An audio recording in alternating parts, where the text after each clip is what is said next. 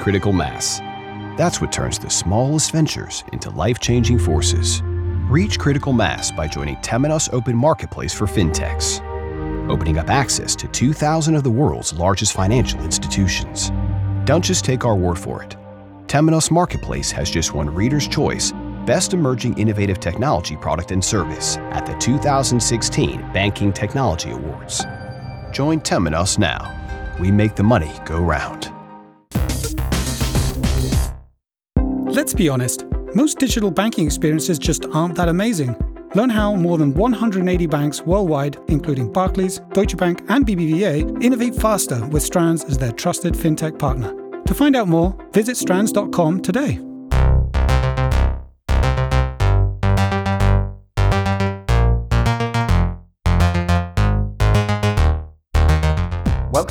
Tech Insider interviews. Today I am joined by David Geale, who is the Director of Policy for the FCA. David, thank you very much for, for joining us. My pleasure. Tell us a little bit more about your role at the FCA. It's a pretty impressive job title. So, uh, what does it mean in practice? Well, what it means in practice is that I'm responsible for policy right across financial services uh, at the FCA. So, that's from consumer credit through to the rules that govern the accountability in senior executives in banks, uh, through to pensions, for example. So, um, and many things in between. And a very exciting part of what we do is actually focusing on innovation. Brilliant. Well, and that's very much at the heart of uh, lots of changes that are happening in, in the industry today, which is fantastic. So, what did you do before you, you came to the FCA then? How did you, uh, how did you come to this role? Uh, well, I've been at the FCA for nearly 15 years. So actually, I, have been across the organisation doing various different things. Uh, before that, I was actually in a customer facing role, uh, working as a mortgage broker and a financial advisor. So actually in the same sort of sector, but actually very different. Great. And, and for people, I guess, uh, our overseas sort of listeners and, uh, and viewers of this, what's the core purpose of the FCA? Well, the core purpose is we have a strategic objective, which is to make markets function well. And then we have three objectives that sit below that, which are broadly around ensuring an appropriate degree of protection for consumers, uh, ensuring the integrity of the financial markets, and also promoting effective competition that works in the interests of consumers. So broadly, it's about consumer protection, promoting competition and innovation, but also actually ensuring the integrity of the market. Yeah, and that obviously that competition part is a major thread of, of what's happening today, isn't it? You know, we're seeing competition changing quite dramatically, which is, you know, as you say, great for the consumer, isn't it? Yes, well, we took on a competition objective a couple of years ago, and that, that's changed some of our focus. I think if markets work well, if firms compete on the right basis, that's all good for consumers. Uh, and, and, positive disruption in the industry is a really good thing because it makes firms think differently, makes them challenge themselves, and consumers get a better deal as a result. One of the major things, obviously, the changes that's happened over the last few years is uh, with, I think it was 2014, we saw Project Innovate mm. be established. Um, you know, this is something that we've seen many people try to emulate. But what was the, the thinking with Project Innovate? So, Project Innovate is something we're very proud of. Uh, as you say, we launched it at the end of 2014.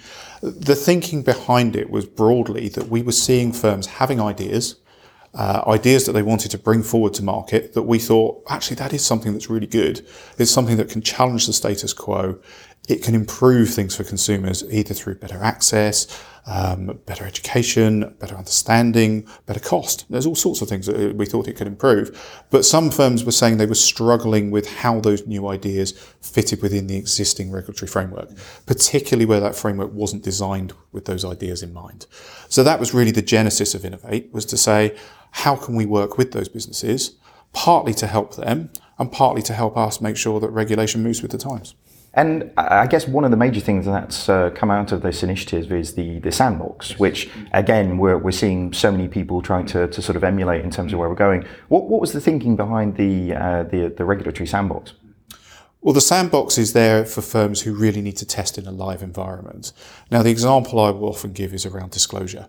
So if I actually present to you something and say, this is the current disclosure, here's a new version, which one of these do you prefer? Which one of these do you understand? Well, well, to a degree, that's cheating. it's better than nothing in terms of testing, but you've cheated because actually you've got people to read it in the first place. And that's generally the core challenge is getting people to engage, getting people to read. So if you can test that in a live environment and say, okay, there's you know, we know what you would have had. Now, what's the difference in actual behaviour um, with this new form or new style, maybe digital disclosure, for example? You can actually really see the impact of the results. So that's one example. Um, but equally, from firms' perspective, they want to see whether the idea will work. It's all very well asking people whether actually they would buy a particular product, whether they would use a particular service, but it's nothing like seeing it in practice. Mm. Yeah, completely agree. And, and actually, there's the, the, the latest sort of tranche of that. There's some incredibly interesting companies coming through there. So you know, it's going to be really interesting to uh, to get you guys back and talk about that one uh, more down the line. So I guess you know, every time I'm asked about why London has really sort of bloomed as the the capital of fintech, uh, you know, I think the regulator plays such a massive part of that. Um, how much are you guys working with other geographies? Because obviously, you know, we've seen Hong Kong and mm. Singapore and uh, even into the US in terms of trying to, like we say, emulate some of the things that you guys have been doing. Mm. Um, do you guys work very closely with with other uh, other countries? Well, we've always worked closely with other countries in performing our, our general regulatory duties. Mm. I, I, would say, though, I think since Innovate was launched, I've probably travelled more um, than I've ever done before. In the last year, I've been to the US, been to China, been to Canada and Hong Kong and various other places. And there's always a lot of interest in what we're doing. So, so that, that's great. In terms of building on that interest, what we want is to basically use Project Innovate to help firms who've got good ideas, either to expand their ideas into other jurisdictions or to help firms from other jurisdictions come into the UK where, where to do business where they've got good ideas as well. So, um, so we have a number of agreements we've set up with a number of regulators, fintech bridges, if you like, where we will share information with those regulators. And if a firm qualifies for support from our innovation hub, then we can help introduce them to the innovation hub in those other countries as well. Fantastic.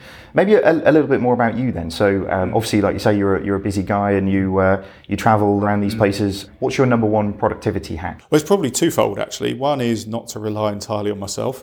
Um, so I have a really good team of people around me who who will filter things, who will make sure that I'm on top of everything, but also actually using the technology that's available nowadays. So um, it's one thing to have a BlackBerry, which you know, many of us have had for many years, but actually the ability to do things on an iPad and so on, I, I think is just transformational. Yeah, there's almost no off now, is there? That's that's the thing with uh, productivity. Yeah. It's, uh, it's knowing when to turn off the uh, turn off the iPad. That's the trick, isn't it? That's the downside. and and I guess um, you know to finish up, what's the what's the one rule I guess that you you live by? Uh, well, I don't really try and live by rules as such, um, other than obviously in the job. Um, but I, I think, um, generally speaking, what, what, I tend to focus on is if, if you're going to do something, make sure it matters. Sounds like a very good one to live by. Thanks very much for joining us. Pleasure. Thank you.